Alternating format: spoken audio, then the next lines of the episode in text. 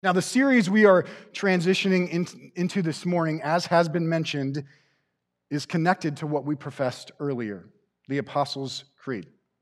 Now, some of you have been raised in church traditions or part of church traditions where reciting the creed was fairly common. And like me, you may be pretty excited about this series. But others of you may have been part of church tradi- traditions that reject the use of creeds and confessions in worship. And so you might be a little nervous this morning. That's way too Catholic, or that's way too Presbyterian.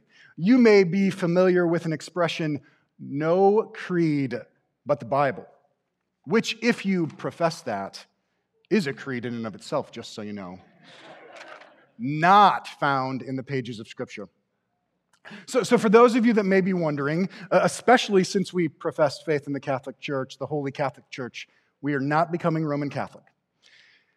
And, and we do not think of the Apostles' Creed as having any authority in and of itself. See, there was no church council or political gathering of church leaders that developed this statement of faith. The Apostles' Creed was not even written by the apostles. This was a grassroots profession that surfaced within the church. It became clear this was a concise and helpful summary of what a Christian places his or her faith in. So, all the creed points to, or, uh, excuse me, so the creed points to Scripture or summarizes Scripture, but it is not equal to Scripture. The, the church has used it as a tool or guide for at least 1,500 years to help new or old Christians understand core doctrines of the Christian faith and, and to help us reject false teaching. So we are, we are not preaching the Apostles' Creed. We are using it as a guide to preach through various topics core to who we are as Christians. So, as we begin our, our series, we're, we're going to first consider the, the, the initial two words of the creed this morning I believe. And we're going to ask, what does it mean to profess, I believe as a Christian? We're going to think through characteristics of Christian belief and what it means to be united with other Christians in that belief. To get there, it, it may be helpful to consider other creeds or alternative statements of faith that many use today in the broader culture. I am the captain of my own ship, or my body, my choice, are creeds expressing I determine who I am. I determine what's right from wrong for me. Statements like, just do it, or you only live once express, I need to make sure I accomplish everything on my bucket list. Ultimate life and meaning and purpose is found on this earth. Those are secular creeds that are focused on self. Some religious creeds actually do the same. Th- think about God helps people who help themselves. That is a statement of faith indicating I am responsible for the outcome of my life for earning God's favor and God's blessing. One of the things you'll notice as you glance at the words of the creed, after those initial words, I believe, there really is no reference to self.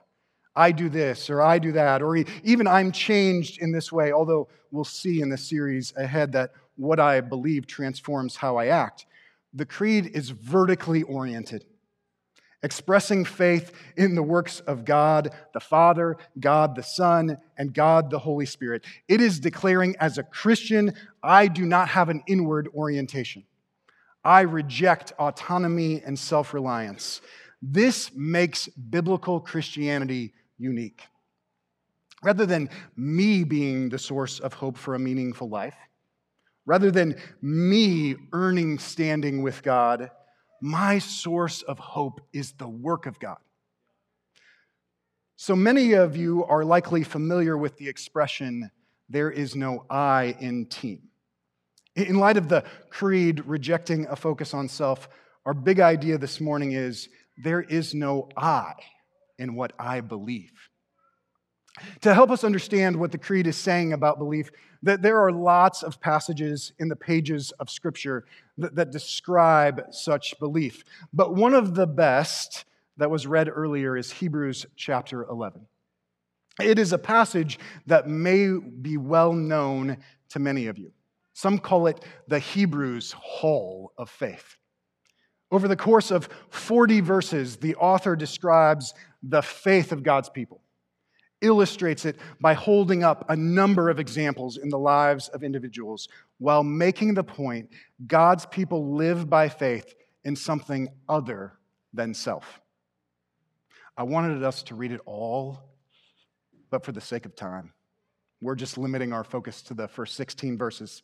To that end, if you have a Bible or Bible app, open it up to Hebrews 11, beginning with verse 1. Here's what the scripture says Now, faith is the reality of what is hoped for, the proof of what is not seen. For by this our ancestors were approved. By faith, we understand that the universe was created by the word of God so that what is seen was made from things that are not visible. So, the author of Hebrews is identifying the foundation uh, of faith for God's people is not focused on self. It is focused outwards and it is focused upwards. Faith is trusting in God's character and God's promises. It is not something I entirely see or understand. This doesn't mean faith is irrational or denies evidence or is anti science, or even that the characteristics of God are not visible. What the author of Hebrews is saying, rather than trust in earthly circumstances, rather than trust in my individual abilities, living by faith means I am trusting in something external to me. I am trusting in the character of God and His promises as revealed in the pages of Scripture. So the Apostles' Creed details such belief. It describes statements about God and his character. He is almighty, he is creator. This is what we affirm. We reject, I am almighty, I am creator. In recognizing the brokenness of the world, how it's fallen and fragile and frail. I reject that I am the Redeemer of what is broken. I affirm the Redeemer came in the person of the Trinity named Jesus Christ. And where he has come and things have not yet been made right, I affirm Christ will return. I also affirm the third person of the Trinity, the Holy Spirit, is making all things new. I reject that making everything right is my work. That's not my job. In professing the creed, I look upward. I have a vertical orientation. I express belief in God's character and God's promises. So, in believing in the works and ways of a great God, I trust in that great God rather than believe in the works and ways of a small self. This is the nature of a Christian creed or biblical belief. We surrender faith in self. We are not looking to individual efforts as what offers hope to self or hope to the world. We look to something much bigger than self. Here's the Apostle Paul urging individuals to have this type of faith in the 10th chapter of the book of Romans. If you confess with your mouth Jesus is Lord, and believe in your heart that God raised him from the dead, you will be saved.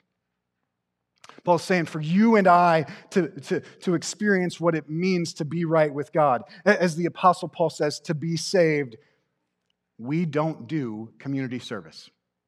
We don't attend church 10,000 Sundays. We don't help thousands of old ladies cross the street. Being made right with God is a matter of belief belief that Jesus is Lord, He is Master, He is God, and belief in what He has done. He died on the cross for my sins. God raised Him in victory over the power of sin and death. It is not my action that saves me. I place my trust in something other than self. There is no I in what I believe. The Apostle Paul the author of Hebrews, the Apostles' Creed. Now, none of them are saying belief is about what I know. If that were the case, I would be professing faith in knowledge that I have accumulated. There is an I in what I know. The creed begins, I believe. Beyond knowledge being more about me, there are lots of things that you and I know that we do not believe. We know, many of us know, exercise most days of the week, that is healthy for our bodies. Uh, we know it is not good to eat table sugar, at least not good for our bodies, in the amount we tend to eat. There are lots of things you and I know that do not change the way we live. I know it, but I don't believe it. I believe it's better for me to kick back and relax. Uh, uh, it's better for me to be able to eat whatever I want to eat, whenever I want to eat it. Knowledge does not necessarily transform how I live. What I believe in does. A disposition that only focuses on engaging the mind, but misses the heart and hands, is not biblical belief. So while there is no I in what I believe, what I believe has implications for how I live. What I believe in as an individual, it, it transforms my view of self. It transforms my view of others. It, it transforms my view of the world. It, it transforms the way I experience and relate to reality. You see this play out in a number of the individuals listed in Hebrews chapter 11. By faith, Noah builds an ark. By faith, Abraham set out to live in a new land he had not seen. By faith, Sarah acted out of a belief she could have children at a very old age. Here's the author describing the faith of a man named Abel in verse 4. By faith, Abel offered to God a better sacrifice than Cain did. By faith, he was approved as a righteous man because God approved his gifts, and even though he is dead, he still speaks through his faith. As an individual who trusted in God's character and God's promises, Abel offered to God a sacrifice. The author says, a better sacrifice than a man named Cain. Now, the writer doesn't say why it was better. If you're familiar with the Old Testament, you know Abel's sacrifice involved produce from the land, some type of fruit or vegetable. Cain's sacrifice involved killing an animal. Perhaps Abel's sacrifice demonstrated trust in God to give the growth, where Cain's sacrifice reflected trust in self. That's not clear. But what is? Abel acted out of a belief of trust in his God. The, the writer of Hebrews is making the point the actions of individuals demonstrate what he or she believes in. If I believe God is creator, that forms how I view myself. That forms how I view others. That forms how I view nature. So that plays out in how I look at myself in the mirror or how I look my, at myself in pictures that have been taken as I interact with others because I believe that others were made in God's image. I treat them with dignity and honor, even when they do not act in dignified and honorable ways. What I believe in forms the foundation for my mood when taking a hike in the mountains or the woods. As I consider Jesus and his work in the world, when I trust that he is redeeming broken sinners like me. I experience freedom from guilt and condemnation. While there is no I in what I believe, what I believe in transforms and changes how I live. Some of you have heard an example from pastor and author Paul Tripp that illustrates how actions are very much connected to what we believe, right or wrong. I've highlighted this illustration previously in book groups uh, and within First City students. So if you've heard it before, I apologize for the redundancy. To, to make this point, there's a connection between what we believe and how we act. Tripp tells a story about one of his sons, Darnay, who is three years old at the time. His three year old, he gets hit in the forehead by one of his brothers, and this is the scene that plays out. Darnay fell to the ground, bleeding profusely, while his sister functioned as an ambulance siren. His brother anxiously pled his innocence. You know, he's the one who hit him. And I mopped away the blood to determine the extent of his injury. Darnay lay quietly, utterly at peace. I noticed his lips were moving. So I bent down, put my ear near his mouth, and heard him say to himself over and over again, I'm just so glad my daddy is a doctor. Dar- Darnay knew that his daddy had a doctor in front of his name, and that he occasionally made appointments with people. See, Tripp is a counselor, he has a PhD, but he's not a medical doctor. To him, to him, to Darnay, that, that meant daddy must be a medical doctor. But when I heard him whispering those words, my thought was, You're in deep trouble because that's not the kind of doctor I am. Darnay's beliefs about his daddy were connected to his actions. In the midst of chaos and pain, his beliefs in the character of his father served to help him remain calm and collected. So, as you think about your actions, what do they reveal about what you believe. Every single one of us, whether we profess to be a Christian or an atheist or an agnostic, has beliefs that form the foundation of how we act and how we live. And it's important to know what we say we believe doesn't always match up with what we actually believe. For example, I profess that God has given me this massive, strong body and I believe I should take care of it in a self disciplined way. But my eating habits betray such a profession. My eating habits indicate I should have pleasure when I want to have pleasure. I should be comfortable when I want to be comfortable. Those are the beliefs that form my actions. What do your actions indicate about what you believe? Now, th- this can be tricky. You think about Darnay's actions for a moment. He could lay there quiet and still, not because he trusts in the character of his father, but because he has been taught, don't be dramatic. Or he has seen older siblings, when they experience injuries, they are calm and collected, so I should be calm and collected too. Him being calm and collected may be less about trust in his father and more about replicating the behaviors of others or more trying to fit in, to do what is right. Reflecting on what I believe can sometimes be challenging for people who have been part of a church much of their life. They have been formed in a context where it is natural to act with behaviors and actions that indicate biblical belief, but their actions may be more about right behavior than trust in God's works and his ways. This is why the term deconstruction has become so big in the church. As individuals get older, they realize, oh, I was just acting out of, out of the convictions of my parents. I was just trying to fit in. Those weren't really my convictions. So it's important to ask why do you live the way you live? What do your actions reveal uh, about what you believe? What you believe? What is the statement of faith that drives your actions.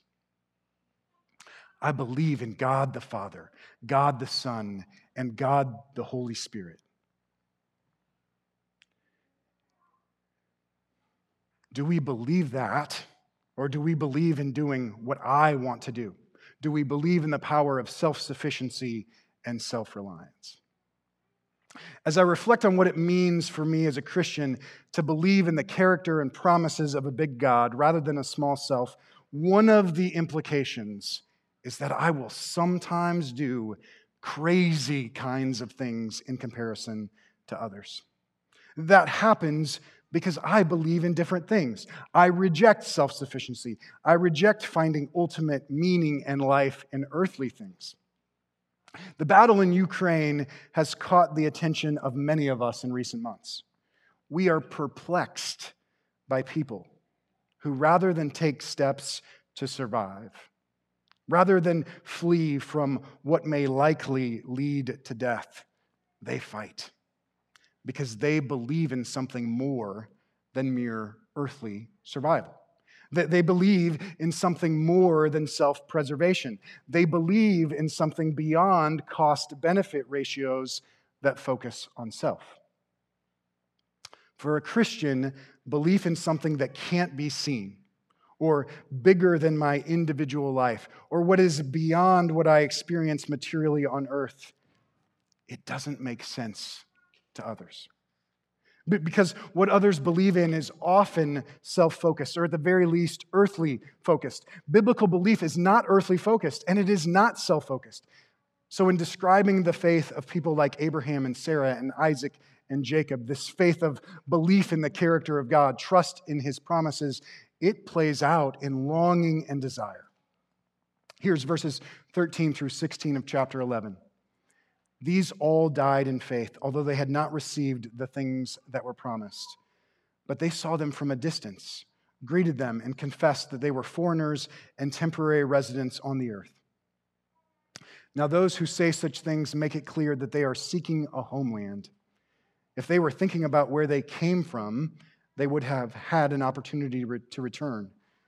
But now they desire a better place, a heavenly one. Therefore, God is not ashamed to be called their God, for he has prepared a city for them.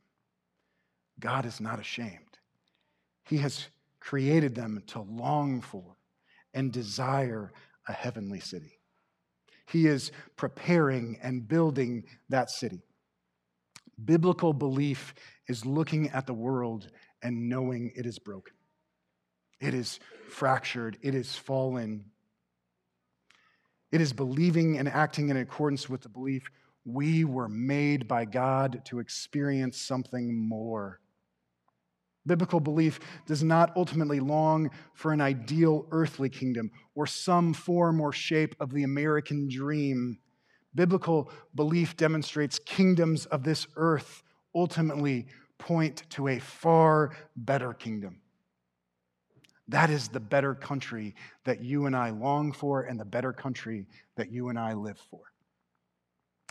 In professing the creed, in living like those mentioned in Hebrews 11, I'm trusting in the character and works and ways of something much bigger than myself. There is no I in what I believe. But one of the things this chapter highlights, and one of the things the Creed highlights, in beginning with the words, I believe, I do come to belief as an individual person. I come to belief as an I. It is not my parents' faith or my church's faith that forms how I act. I develop particular conclusions about life and meaning and purpose as an individual. Hebrews 11 describes so many eyes, individuals who lived by faith. In the brief section we explored, the list included Abel, Enoch, Noah, Abraham, Isaac, Jacob, and Sarah. One of my favorite lines in Hebrews that we did not read in chapter 11 is verse 32. What more can I say? Time is too short for me to tell you about Gideon, Barak, Samson, Jephthah, David, Samuel, and the prophets, all of these individual persons that believe, I come to faith as an individual. But another thing highlighted in, in the Creed, and in this section of Hebrews, I do not remain an I. I become part of a community. The creed, in professing what I believe about Jesus, acknowledges I'm part of a larger group of people. I believe in Jesus Christ, God's only Son, our Lord. That language, our, it means as I profess what I believe, as I live out what I believe, I do not stand alone. There is no I in what I believe. I am not isolated. I do not live as though it's Jesus and me.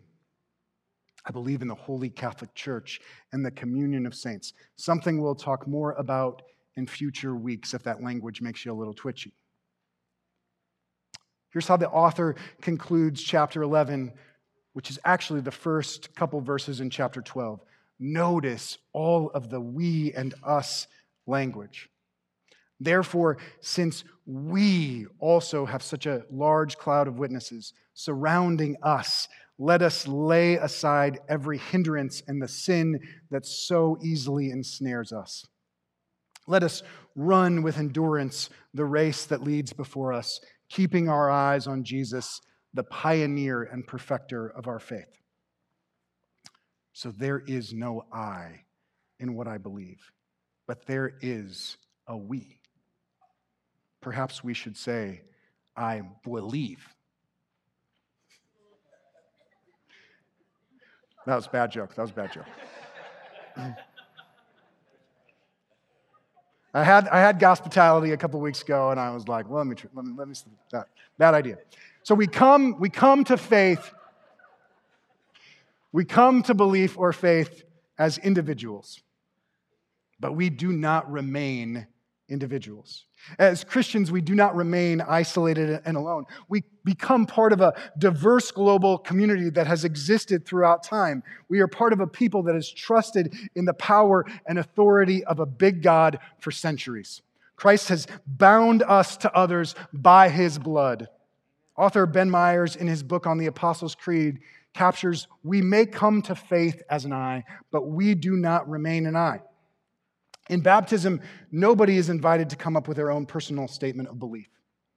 All are invited to be immersed into a reality beyond themselves and to join their individual voices to a communal voice that transcends them all. The truest and most important things we can ever say are not individual words, but communal words. In confessing the faith of the church, I allow my individual I to become part of the I of the body of Christ. In professing belief in the character and work of God rather than the work of self, we do not remain isolated and alone. We are part of a global church. If we had more time, we could explore all the diversity represented in the 11th chapter of Hebrews. You have individuals who are really old, Noah and Enoch, and individuals who are young, the parents of Moses. You have men like Abraham and women like Sarah. You have people rooted in the Jewish faith like Isaac and those who are Gentiles like Rahab. This we community we are a part of, it is not uniform. It is diverse. This type of community is not beyond excuse me, this type of community is be, beyond being formed by individual efforts. This global community is formed by a God who unites people of all nations, of all tribes, of all tongues, of all backgrounds, men and women, young and old, into one body. In professing the creed, this is the God we express belief in. As I conclude this morning, I, I want to clarify one thing about how there is no I in what I believe we do come to faith as individuals. And if you're like me, there is a part of you that may think of people of faith as superstars. I mean, in this list of names in Hebrews, you have people like Moses, known for leading the people of God across the Red Sea. Enoch is known for being taken up to heaven. King David is known for ruling over God's people. But these individuals were not perfect. They struggled with sin. Their lives reflected their need for the perfect work of Christ. Some want to say believing is something that I do. It is a work. There is very much an I in I believe. Saying I believe, we are expressing what we trust in which means we do not trust in our profession of faith. We trust in what our profession of faith points to. Some of us, because we know the fickleness and the fear that exists in our hearts, we doubt. We, struggle to confidently profess faith in the ways and works of a big God. We are weak. Listen to pastor and author Tim Keller in his book, Center Church. It's easy to assume that being saved by faith means that God will now love us because of the depth of our repentance and faith. But that is to once again subtly make ourselves our own Savior rather than Jesus. Imagine two people boarding an airplane. One person has almost no faith in the plane or the crew and is filled with fear and doubts. The other has great confidence in the plane and the crew. They both enter the plane, fly to a destination, and get off the plane safely.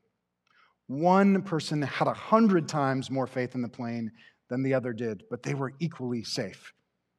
It wasn't the amount of their faith, but the object of their faith, the plane and the crew, that kept them from suffering harm and arriving safely at their destination. So much of the time, we want to we wanna compare the belief or the faith we have with others. We're not like Moses. We're not like Abraham. We're not like Noah. We didn't labor to build a boat to rescue mankind. We're not as spiritual as Pastor Chris or Pastor Paul or our gospel community leaders. We take our eyes off of our great God and we put them on our small self. See, I say the creed, but my faith is not perfect. I struggle with doubts.